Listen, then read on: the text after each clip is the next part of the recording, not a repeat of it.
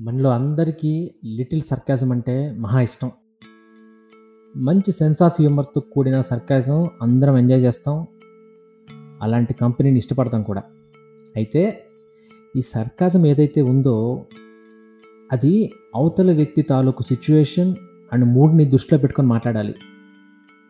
సర్కాస్టిక్‌గా మాట్లాడి అవతల వ్యక్తిని నువ్వు డిగ్రేట్ చేస్తే మేబీ అప్పటికక్కడున్న వ్యక్తులు నవ్వొచ్చు. కానీ ఆ మాటలకి ఆ వ్యక్తి ఎంతలా ఫీల్ అయ్యాడనేది నీకెప్పటికీ తెలియదు నువ్వు ఈజీ గోయింగ్ అవ్వచ్చు. లైఫ్‌ని చాలా ఈజీగా తీసుకొని ఉండొచ్చు. లేదా నువ్వు అలాంటి సిచ్యువేషన్ ఎక్స్‌పీరియన్స్‌ని ఈ పాటికే క్రాస్ చేసి వచ్చిండొచ్చు అలా అని నువ్వు అతని సిచ్యువేషన్ని పాయింట్ చేసి సర్కాస్టిక్‌గా మాట్లాడితే మాత్రం అతను చాలా హర్ట్ అవుతాడు. అయినా పర్లేదు. అందులోనే నాకు మజా ఉంది. నేను చేస్తా.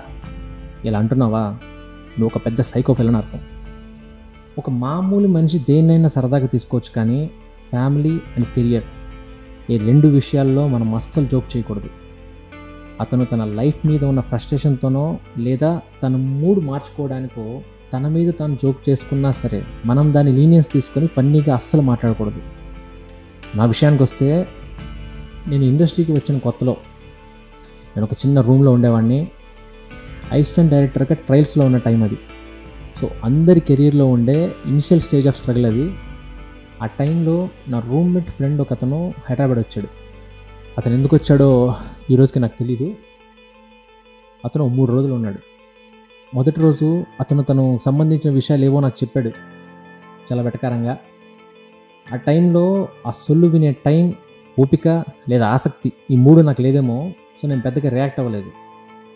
అందుకని అతను నన్ను జడ్జ్ చేసేసి నేనేదో మూడీ ఫెలోని ఎప్పుడూ అలాగే ఉంటా అని నా రూమ్‌మేట్‌తో అన్నాడు. అతను వచ్చిన మూడో రోజు అనుకుంటా నేను రూమ్‌లో చాలా త్వరగా పడుకొని ఉన్నా. పడుకొని మాత్రమే ఉన్నా. నిద్రపోలేదు. ఎందుకంటే అంత త్వరగా నిద్ర పట్టేంత పని, సుఖం రెండు లేవు ఆ టైంలో. సో రూమ్కి వచ్చిన ఇద్దరు ఫ్రెష్ అయ్యారు. నా పక్కన కూర్చొని కబుర్లు స్టార్ట్ చేశారు. ఊరి నుంచి వచ్చిన అతను నా గురించి తన ఫీలింగ్‌ని సర్కాస్టిక్‌గా చెప్పడం స్టార్ట్ చేశాడు. మెల్లగా నాకు ఈ ఇండస్ట్రీ ఎందుకు? ఇక్కడికి వచ్చి ఏమీ పీకలేక వెనక్కి వెళ్ళిపోయిన చాలా మందిలో నేను కూడా ఒకడినవుతా అని మాట్లాడాడు. అది నా రూమ్‌మేట్ విని నవ్వుకుంటూ వాటి సర్కాసం ఎంజాయ్ చేశాడు. ఇప్పటికీ ఆ విషయం అతనికి తెలీదు. నేను అప్పుడు మేలుకొని ఉన్నానని. కానీ అప్పట్లో ఇలాంటి మాటల్ని కానీ, వ్యక్తుల్ని కానీ తట్టుకునే శక్తి, మైండ్ మెచ్యూరిటీ రెండు ఉండదు కాబట్టి కన్నీళ్ళు పెట్టుకున్నా. ఆ తర్వాత ఎందుకనో ముందు ఉన్నంత కాన్ఫిడెన్స్ లెవెల్స్ ఉండేది కాదు. నేను మళ్ళీ నార్మల్ అయ్యి నన్ను నేను మానసికంగా బలపరుచుకోవడానికి చాలా టైం పట్టింది. అతని వల్ల బాధపడ్డ నేను ఆ రోజు నుంచి సరిగ్గా వన్ అండ్ హాఫ్ ఇయర్‌లో అసిస్టెంట్ డైరెక్టర్‌ని కాదు డైరెక్టర్‌ని అయిపోయా.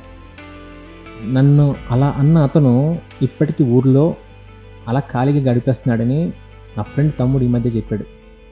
సో ఫైనల్‌గా నేను చెప్పేది ఏంటంటే నీ సెన్స్ ఆఫ్ హ్యూమర్ ప్రదర్శించడానికో లేదా నీ ఆధిక్యతను చూపించుకోవడానికో సర్కాజంని వాడకు. అందరూ ఒకేలా ఉండరు. ఎప్పుడు ఒకేలా రియాక్ట్ అవ్వరు. ఇప్పటి నేనైతే కొడతాను కూడా.